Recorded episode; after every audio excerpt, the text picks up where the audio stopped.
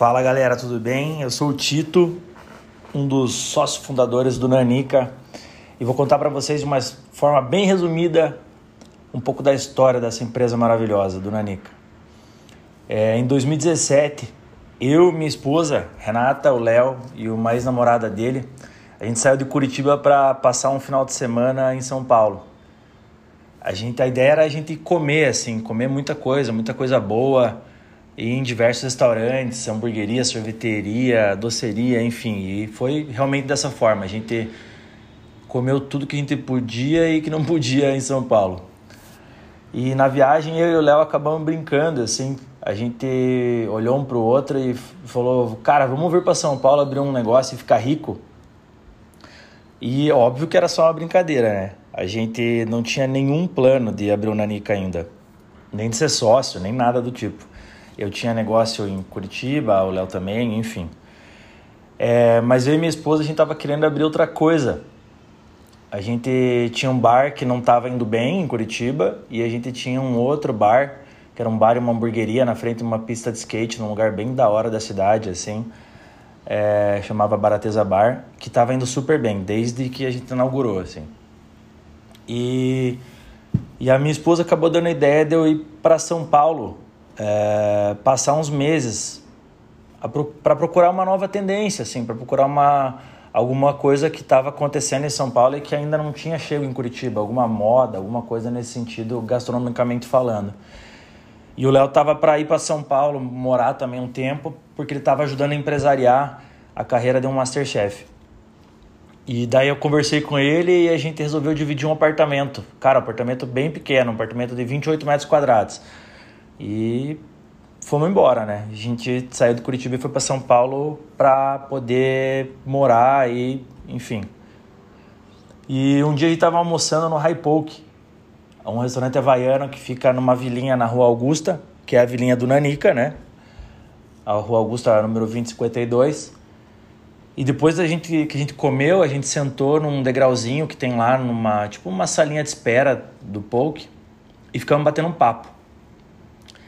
E, na nossa frente, assim, tinha uma porta de vidro estreitinha, com uma plaquinha de aluga-se, verde, acho que com as letras vermelhas, se não me engano, assim num papel A4. Uma sala muito pequena. Era 5,3 metros quadrados. E eu lembro da gente conversando e falando: Cara, quem que é o maluco que vai alugar isso? Deviam fazer um banheiro nesse lugar. Não dá pra fazer nada aí. Até que um dos donos do High Poke, que também é curitibano, falou: é, Mas por que, que vocês não fazem banoffee aí? Eu acho que dá. O Léo já vendia banoffee como sobremesa, né, no bar que ele tinha em Curitiba, no Bendito Boteco. E a minha esposa, Renata, ela também vendia banoffee para alguns restaurantes, assim, para alguns lugares e sob encomenda, né? E eu resolvi então ligar para o telefone que estava na plaquinha de aluga-se e foi um caminho sem volta. O escritório da corretora era dentro da mesma vilinha, subindo as escadas, assim, num, num outro pavimento eu peguei a chave com ela, emprestei uma trena, medi o imóvel, a gente fez um desenho estilo filme Fome de Poder, assim, um filme do McDonald's, e a gente viu que era possível, cara, que dava para fazer Banoff. Dava naqueles 5.3 metros quadrados. Loucura total, né? Mas empreender precisa de boas doses de loucura também. E aí a gente se olhou e falou: "Cara, mas nós vamos gastar quanto para montar esse negócio?" E aí eu falei pro Léo que eu achava que eu podia gastar até uns 10 mil reais. E o Léo falou que tinha uns 7,500, eu acho. E a gente topou montar o um negócio com 7.500 cada um, 15 mil no total, para poder dividir a sociedade em 50% cada um. Cara, e assim, sem nenhum plano de negócios, assim, uma coisa completamente inconsequente, né? Uma coisa meio sem pensar, assim. O imóvel que cinco minutos atrás era ruim, a gente tava falando mal do imóvel, ele tinha acabado de se tornar um ponto incrível, assim, um ponto muito bom. E aí eu gosto até de brincar e falar assim, cara, é óbvio que o ponto é bom. É na Rua Augusta, a Rua Augusta é famosa, tem ela até no banco imobiliário. E o aluguel era baratinho, assim, era em torno de mil reais. Só que para os piados de Curitiba, né, que tinham acabado de chegar em São Paulo, para a gente poder alugar, tinha que dar seis meses adiantado num título de capitalização como garantia que a gente pagaria o aluguel em dia desse imóvel. Ou seja, ia, ia sobrar só 9 mil reais para a gente montar o negócio. Foi um balde de água fria, né? Na cabeça dos, dos meninos curitibanos. É, mas mesmo assim a gente continuou, né? Continuou com a ideia, a gente estava empolgado. Aí eu fui no mercado comprar umas bananas para fazer teste da melhor receita de banoffee. A minha que na verdade era a receita da minha esposa, a receita que ela vendia, ou a do Léo, é, a receita que ele vendia no bar dele, para a gente poder decidir qual que seria a receita que a gente ia vender. E mais uma vez a gente entrou num acordo que metade da receita utilizada na receita da Banoff do Nanica é receita do Léo e a outra metade é receita da minha esposa.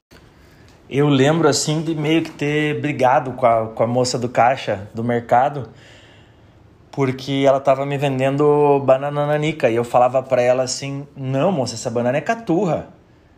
E eu não sabia, né? Banana caturra só chama lá em Curitiba, eu acho, só chama no Paraná. É, não existe banana caturra em São Paulo. O nome da banana aqui em São Paulo é nanica mesmo. E, e foi isso, né, no mercado.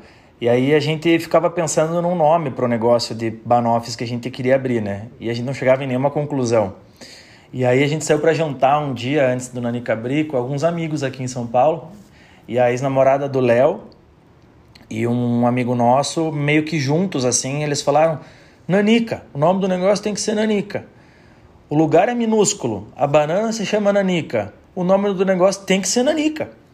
É aí pronto, né? Ficou Nanica e os dois brigam até hoje para saber quem que de fato inventou o nome, né? Porque um, diz, um defende o outro e tal, enfim. E mais importante que o nome do negócio é Nanica, o nome é bom, a gente gosta e tamo aí. E aí a gente começou a correr atrás das coisas para montar o Nanica de fato, né?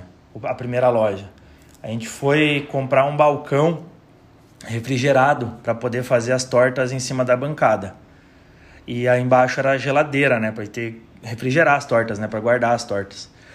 E a gente foi comprar um balcão usado lá num galpão de equipamentos usados lá em Cotia, que é a região metropolitana de São Paulo.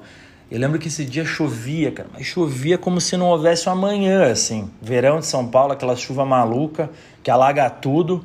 Pegamos um Uber. Eu lembro que, nossa, eu tenho raiva desse Uber até hoje, porque custou uns 200 reais para ir, uns 180 para voltar. E lá a gente conheceu um cara que, pô, que é um cara abençoado demais, assim, o Caleb. Na época ele vendia esses equipamentos usados nesse galpão. O, bal o, o, o balcão custava 4 mil reais e dava certinho assim pra gente. Só que a gente já tinha gastado 6 mil de título de capitalização lá, mais 4 mil do balcão, não ia sobrar dinheiro, né? Ia sobrar 6 mil pra gente montar todo o resto da operação a grana não ia dar, então a gente foi sincero com ele. A gente falou que não tinha grana. E ele perguntou se a gente tinha fé. A gente respondeu que sim. E ele falou: Eu também tenho.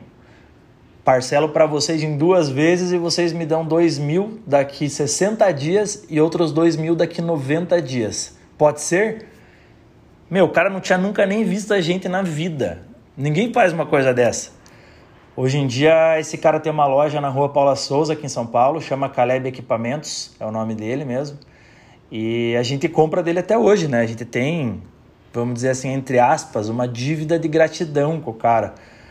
É, hoje em dia, ele se tornou pra gente, assim, além de parceiro nos negócios, ele é um amigo, o cara é um irmão, assim, o cara é um cara de um coração enorme, que faz tudo pra gente, pela gente também, enfim. E aí a gente teve que reformar a loja, né? Deixar ela com a carinha do Nanica, né? Criar uma identidade, pintar de amarelo. E a gente foi numa loja de tinta. Eu, o Léo e o pai dele. E eu lembro que eles ficaram atraídos assim pelas e olhando as tinta amarela personalizada, aquelas que faz na máquina, que você escolhe naquela paleta de cores.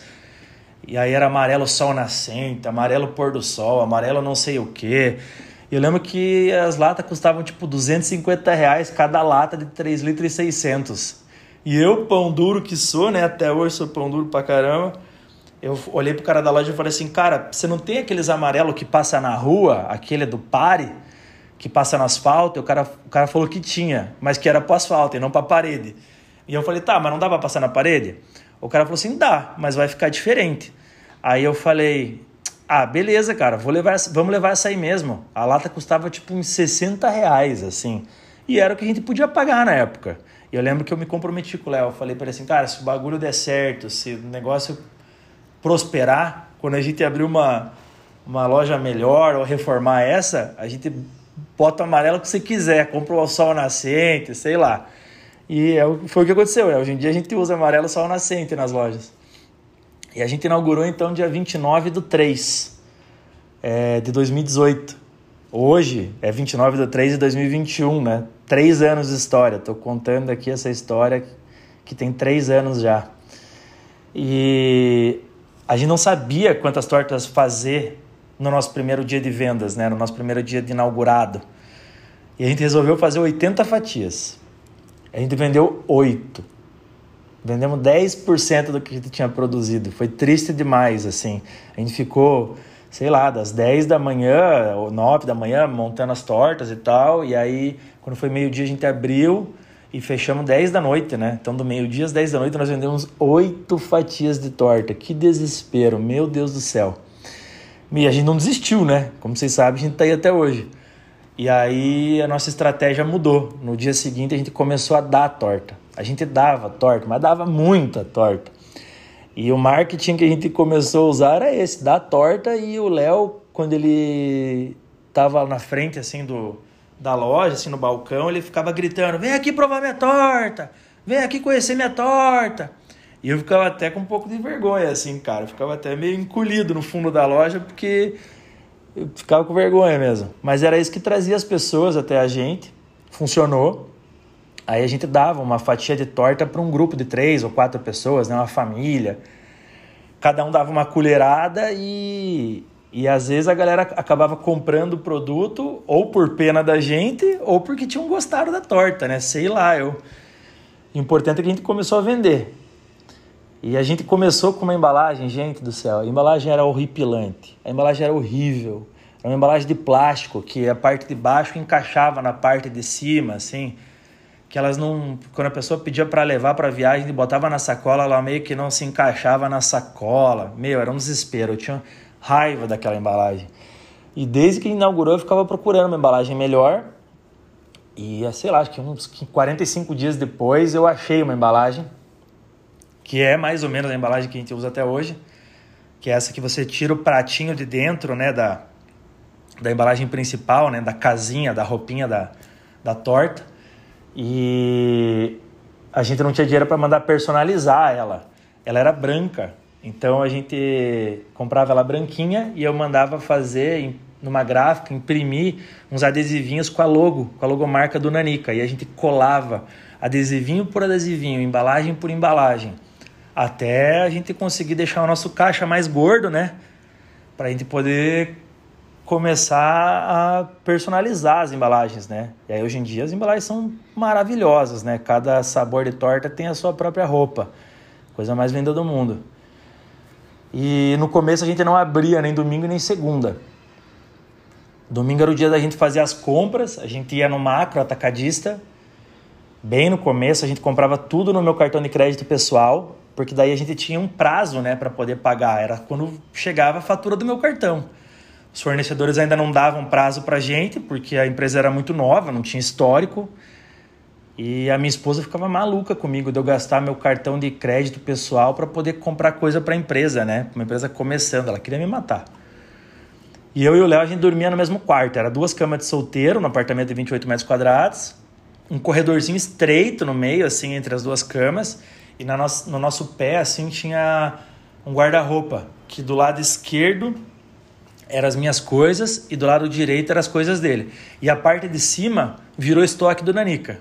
Era o estoquezinho do Nanica e todo dia a gente levava um pouquinho de cada ingrediente, um pouquinho de cada coisa para poder produzir as tortas. Porque no imóvel do Nanica, como tinha 5,3 metros quadrados, não tinha espaço para mais nada. Era ou estoque, ou produzia torta, ou eu e o Léo ficava dentro da loja. Então a gente tinha que levar todo dia um pouquinho de cada coisa. E segunda-feira era o dia de faxina, de fazer faxina. O Léo tinha pavor do junto escuro, que ficava sujo durante a semana, da gente ficar andando em cima, né? E ele deixava de molho na Quiboa, os rejunte, ou na Cândida, como fala aqui em São Paulo, né? Água sanitária. E uns 15 minutos depois ele ia lá e esfregava com uma escovinha até ficar branquinho, brilhando. E em outubro de 2018, ainda no nosso primeiro ano, a Priscila Alcântara, cantora, já era nossa cliente e ela ia fazer um evento no ginásio de Ibirapuera. E ela convidou a gente para participar colocando as tortas no camarim, né? Era pra gente colocar as tortas no camarim dos artistas e a gente também ia poder vender. Só que a gente não tinha estrutura para atender um evento para 10 mil pessoas. Imagina, uma loja de 5,3 metros quadrados, como é que a gente ia atender 10 mil pessoas? Não tinha nem como. A gente queria fazer, mas não sabia como. Foi aí que os donos do Raw, uma hamburgueria que tinha ali na vilinha também, eram nossos vizinhos, eles estavam devolvendo um imóvel nos fundos da vila, que era a cozinha de produção deles. E eles ofereceram pra gente, e o primeiro mês, né, de aluguel dessa cozinha já estava pago, eles já tinham pago. Coisa mais linda do mundo, né? A gente não pensou nem duas vezes para poder pegar esse imóvel na hora certa, né? E a gente pegou o imóvel, a gente chamou minha esposa para vir de Curitiba para São Paulo para poder fazer esse evento, mais vários amigos do Léo que vieram de Curitiba para são Paulo também, para a gente poder fazer o evento dar certo, né? Poder ter mão, braço para produzir, para vender, para atender, para dobrar embalagem, para N coisas, né, que precisava. E esse evento foi perfeito, deu tudo certo no final das contas, foi cansativo demais e foi um divisor de águas na história da empresa. No mês seguinte a gente entrou no delivery da RAP. A gente é exclusivo RAP, né, até hoje. E no primeiro mês a gente vendeu 300 pedidos. Eu lembro que eu conversava com o Léo né, sobre o delivery e eu falava: ah, cara, a gente não vende no delivery hoje, mas se a gente entrar para qualquer plataforma de delivery, se a gente vender um pedido por dia ou por mês, é uma venda a mais que a gente conquistou, uma venda que a gente já não tinha, porque a estrutura que a gente já tem, né? Então qualquer coisinha que vender já tá bom. E a gente com aquela cabeça, né, uma mentalidade de curitibano na época, assim, que na minha mentalidade pelo menos, só dava certo pizza. No delivery era só, era só pizza. Deus o livre comprar outra coisa no delivery. Qualidade é ruim, não dá certo. Mas, cara, São Paulo é outro país, é outro universo, as coisas são muito diferentes. E a gente vendeu 300 pedidos no primeiro mês, em novembro. Dezembro a gente vendeu quase 600 pedidos. E aí a gente fechou o Nanica entre Natal e Ano Novo e a gente só reabriu em janeiro no dia 8 de janeiro de 2019. E a gente achava que o mês ia ser fraco, assim. Porque, historicamente, o mês de janeiro é fraco para todo empreendedor, assim. Só que a gente, a gente tinha sete dias a menos de faturamento, porque a gente estava fechado, a gente voltou a abrir no dia 8. E em janeiro, mesmo tendo menos dias e achar que ia ser mais fraco, a gente vendeu quase 1.300 entregas. Então a gente dobrou a gente dobrou o número de entregas é, baseado no mês de dezembro. A gente vendeu 1.270 mais ou menos, uma coisa assim. E em janeiro de 2019 também a gente começou a contratar, que até então era só eu e o Léo. Só nós dois e final de semana ali, depois que a gente entrou pro Rap, a gente começou a pegar uns, uns freelancers nos finais de semana para ajudar a gente na cozinha e tal. Mas aí em 2019, em janeiro, a gente começou a contratar, contratamos dois primeiros é, na cozinha, um no turno do dia, o outro no turno da noite. Eu fiquei ensinando eles a fazer torta. Um deles é o Brunão. O Bruno está com a gente até hoje. Hoje em dia ele é nosso chefe de cozinha, supervisiona as cozinhas de todas as lojas para gente. Foi um cara que acreditou e ainda acredita muito na gente e a gente também acreditou e ainda acredita muito nele. É, e, e assim, nos finais de semana a gente continuou chamando esses dois freelancers. Então a gente ficava com quatro nas cozinhas, fora eu e o Léo, né? Porque final de semana a, dem a demanda aumentava muito. Acho que qualquer restaurante, né? Qualquer coisa do ramo gastronômico, final de semana, feriado, aumenta muito. E aí, em março, a gente contratou duas meninas atendentes, a Mari e a Jéssica. A Mari, minha amiga de longa data aí, irmã de um grande amigo meu. E a Jéssica também foi uma pessoa abençoada aí que apareceu na nossa vida. E as duas, assim, não estão mais com a gente, mas a gente é muito grato é, pelas duas, porque vestiam a camisa da empresa de uma maneira inacreditável e elas ainda vestem a camisa da empresa da mesma forma, mesmo elas não estando mais com a gente, cada uma seguiu o seu rumo aí, mas a gente sabe que o amor delas pelo Nanica é tão grande quanto o nosso. E em junho de 2019, a gente abriu o nosso segundo ponto de venda. Só que só no delivery, uma dark kitchen, né? Para quem não conhece, o conceito de dark kitchen é como se fosse um coworking assim, é, só que cada, em vez de cada divisória ser um escritóriozinho, cada divisória é uma cozinha. São cozinhas aí de 20 e poucos, 30 metros quadrados. É, e essa aí era na zona sul de São Paulo, no bairro do Brooklyn. E no começo gente foi suado, nossa senhora, não ia bem. E a gente tinha muita certeza que o negócio ia começar decolando já, assim. E a gente ficou meio frustrado por conta disso, porque a gente achava que o negócio ia ser muito legal. Ia ser muito positivo. E aí no terceiro mês de operação, eu e o Léo decidimos que a gente ia tentar só mais um mês. A gente estipulou uma meta de faturamento e se não batesse essa meta, a gente ia fechar. E adivinha o que aconteceu? A gente bateu a meta. E no mês seguinte o negócio começou a bombar, decolou de vez assim. É, todo mês com, começou a bater o mês anterior no faturamento. E essa loja, ontem, dia 28 de março de 2021, ela virou uma loja física. A gente mudou ela de endereço um pouco, é, mas é no mesmo bairro ainda, no, no Brooklyn. Agora a gente é vizinho do Pérez Burger, ali no, no Brooklyn, na esquina da Rua Flórida com a, com a Rua Arandu, de frente para uma praça ali bem legal que tem. E em dezembro de 2019 a gente ainda conseguiu abrir o nosso terceiro ponto de vendas que também era só delivery, numa Dark Kitchen, no bairro da Moca, na zona leste de São Paulo. E a gente acabou fechando o ano com três unidades e com mais ou menos aí uns 30 funcionários. Então, para uma empresa que começou o ano com zero funcionários, era só eu e o Léo, a gente contratou 30 e fomos de uma loja para três nesse ano de 2019. E aí no final de 2019 também a gente acabou fazendo uma proposta para o Thiago Bravanel o neto do Silvio Santos. Ele para ele virar sócio da gente. Porque a gente via que ele já era sócio do negócio, só que sem ser sócio. Porque quando ele falava do Nanica, a gente via no olho do cara o mesmo brilho que a gente via no, no, nos nossos olhos. O cara amava a marca de uma maneira assim inexplicável. Ele já fazia parte, só que não oficialmente. Então a gente acabou oficializando em abril de 2020. Ele já conhecia o Léo um pouco antes do Nanica existir, que uma vez ele foi fazer um show em Curitiba e o Léo acabou levando uma torta para ele no hotel que ele estava hospedado. Ele ficou fissurado na torta. E um tempo depois ele foi de novo para Curitiba, ligou para o Léo, pediu para o Léo levar uma torta no hotel dele de novo. E nessa segunda vez o Thiago acabou perguntando para o Léo se o Léo estava bem e tal, na vida. E o Léo acabou meio que desabafando com o Thiago, porque o Léo não estava muito feliz, acho que com o desempenho que o bar dele estava tendo em Curitiba e tal. E aí o Thiago acabou fazendo uma brincadeira com o Léo e falou: Cara, então vai para São Paulo, leva essa torta para São Paulo que eu vou te ajudar a ficar rico para vendendo essa torta. E depois que o Nanica abriu, né? Depois que a gente abriu o Nanica, o Léo ligou pro Thiago, acho que um mês depois. E aí o Thiago começou a frequentar o Nanica. E ele comprava as tortas e fazia questão de pagar. E ficava meio bravo ainda com a gente quando a gente não queria cobrar dele, quando a gente queria dar de cortesia, de presente para ele.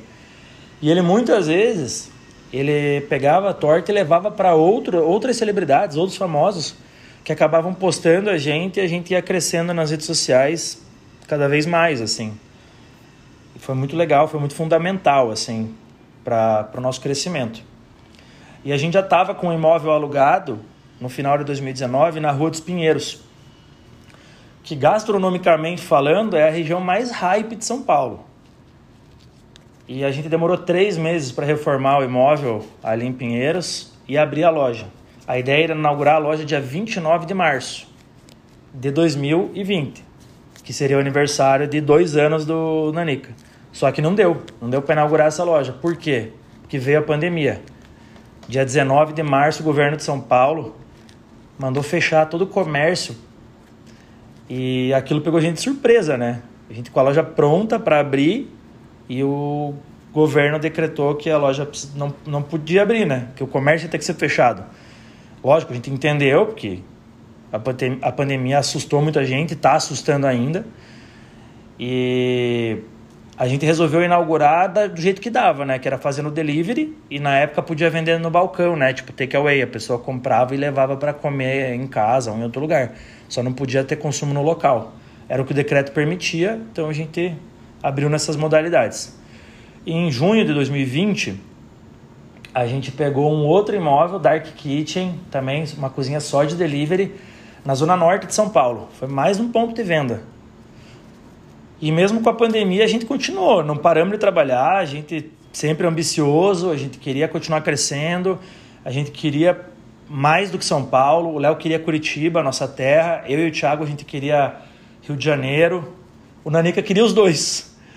E aí, como o Nanica queria os dois, a gente foi em frente, né? A gente foi para o Rio de Janeiro, fomos, fomos para o bairro do Leblon, uma região, porra, irada da cidade. Achamos um imóvel e, gente, o imóvel era, nossa senhora, tava podre o imóvel, caindo aos pedaços. Mas a pracinha que ficava o imóvel é a coisa mais linda do mundo, é uma pracinha linda. Aquelas de cena de novela da Globo, assim, tipo Laços de Família. E a gente alugou, sem pensar, alugamos o imóvel. E na sequência a gente foi para Curitiba e o tio do Léo achou um imóvel maravilhoso pra gente num jardim secreto, no bairro do Batel que é um bairro também, para quem conhece Curitiba, que é um bairro fantástico. E esse imóvel já estava quase pronto, assim, estava perfeito. A gente alugou o imóvel também. Seriam as nossas duas primeiras lojas fora de São Paulo capital.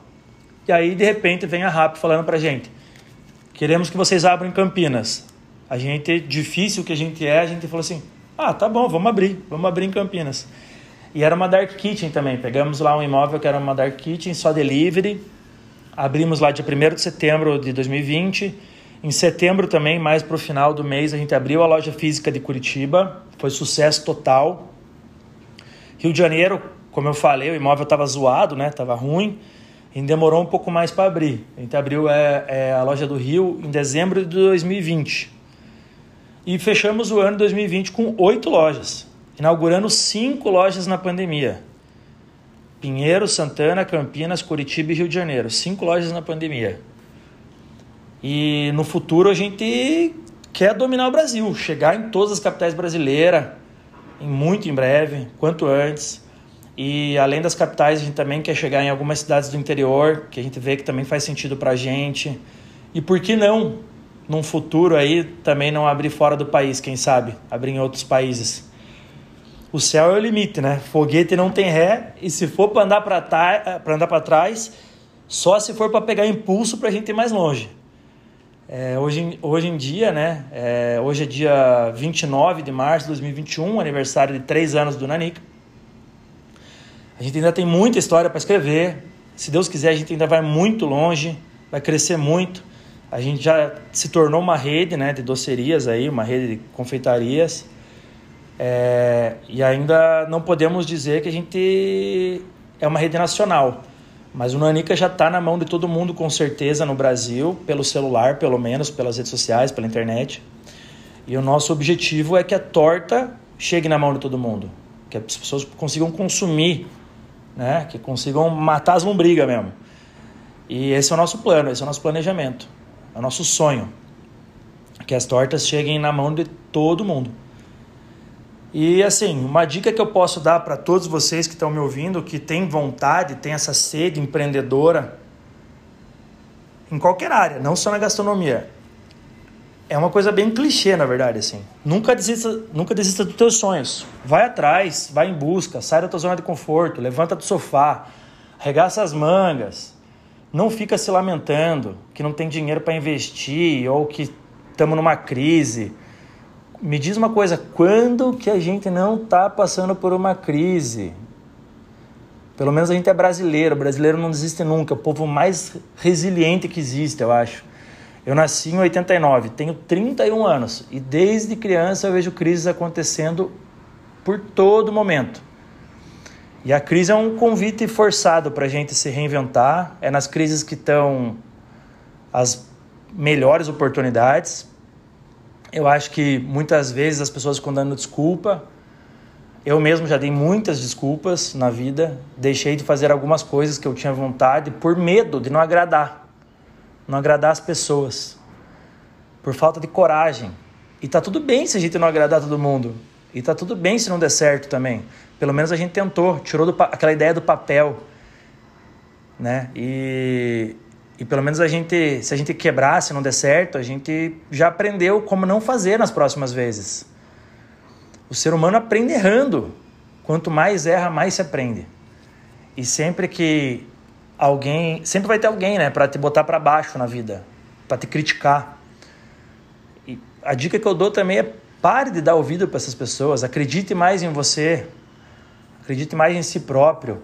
Não tenha vergonha de tentar, tenha vergonha de por não tentar.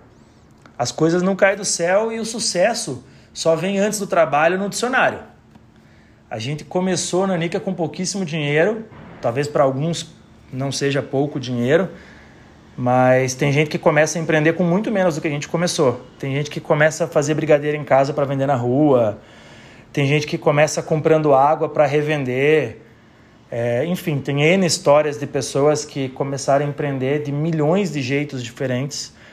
Então, se você tem vontade de empreender, faz acontecer. Não fica se lamentando pelo que você ainda nem tentou, pelo que você ainda nem fez. Se lamente só quando não der certo. E se você quebrar, lembre-se também que o mundo não vai ficar te dando chance, oportunidade e tempo para você ficar se lamentando chorando pelo leite derramado, como minha mãe diz. Você tem que erguer a cabeça e tem que continuar tentando. Eu já quebrei algumas vezes, poucas, graças a Deus. Tentei várias coisas, mas ainda bem, graças a Deus, aí que hoje o Nanica está indo super bem e vai continuar bem, se Deus quiser. E é isso, turma. Eu espero que vocês tenham gostado dessa história do Nanica e a gente ainda vai escrever muitos capítulos, muitas páginas nessa história. E qualquer coisa me procurem no meu Instagram, é soutito. E muito obrigado por me ouvirem.